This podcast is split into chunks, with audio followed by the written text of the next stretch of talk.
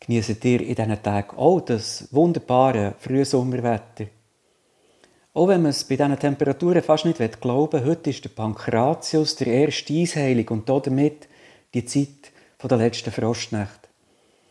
Meine Schwiegermutter mit dem grünen Daumen hat mir immer eingeschärft, auf den Mond und auf die Sterne zu schauen und ganz besonders die Herdöpfel nicht vor den Eisheiligen im Boden zu tun. Ich gebe zu, ich habe mich nicht immer daran gehalten, aber das steht auf einem anderen Blatt.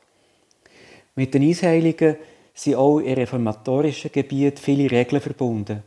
Zum heutigen Pankratius heißt es zum Beispiel, wenn es an Pankratius gefriert, so wird der Garten ruiniert. Oder auch, ist Pankratius schön, wird guten Wein man sehen.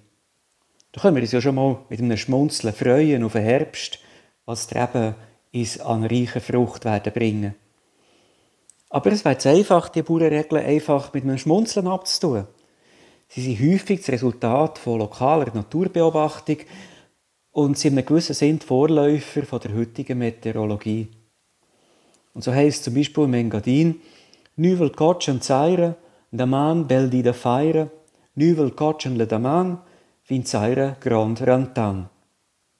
Und auch in der Bibel finden wir Bauernregeln ganz ähnlich wie die aus dem 16. bis 18. Jahrhundert, die wir heute immer wieder tradieren.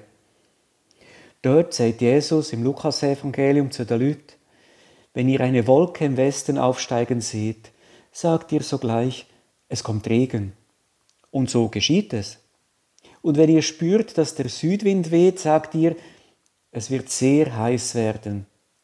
Und es geschieht.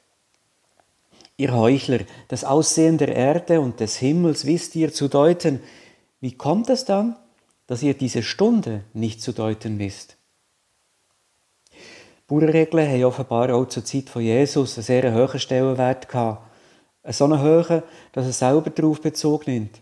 Auch wenn er seinen Zuhörenden damit den Spiegel vorhat und sagt, sie können zwar die Natur lesen und da ihre Schlüsse daraus ziehen, aber sie verstehen trotzdem nicht, was jetzt gerade vor ihren Augen passiert. Jetzt, wo Jesus in ihrer Mitte auftreten ist. So zeigt sich, dass Bauernregeln ganz bestimmt auch ihre Grenzen haben und damit auch die Deutung der Eisheiligen. Bauernregeln sind aber auf jeden Fall eine Ermahnung, auch auf die Zeichen der Schöpfung zu achten, sie zu deuten und sich entsprechend zu verhalten. Sie zeigen, dass wir nicht alles kontrollieren können und lassen uns unsere eigenen Grenzen erkennen und mit denen umgehen. Und so helfen Bauernregeln, sich häufig auch in der Natur zu verhalten und sich in der Natur zu bewegen. Und so hat mich die Engadinen-Bauernregeln schon häufig von einer Überraschung bewahrt. Nuvel kotschen zaire, der Mann beldi da feire. Nuvel kotschen le da Mann fin zaire grand rantan. Ja, so heisst es dort. Übrigens, auf Deutsch heisst das nichts anderes als, wenn es am Oben rote Wolken hat, dann gibt es morgen einen schönen Tag. Wenn es aber am Morgen rote Wolken hat, dann klebt es und donnert bis am Abend.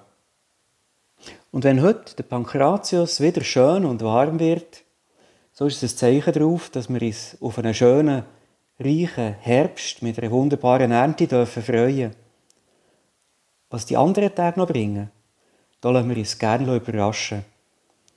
Wir können sie schauen, wir können sie deuten, aber wir können sie nicht beeinflussen. Habt einen schönen Tag.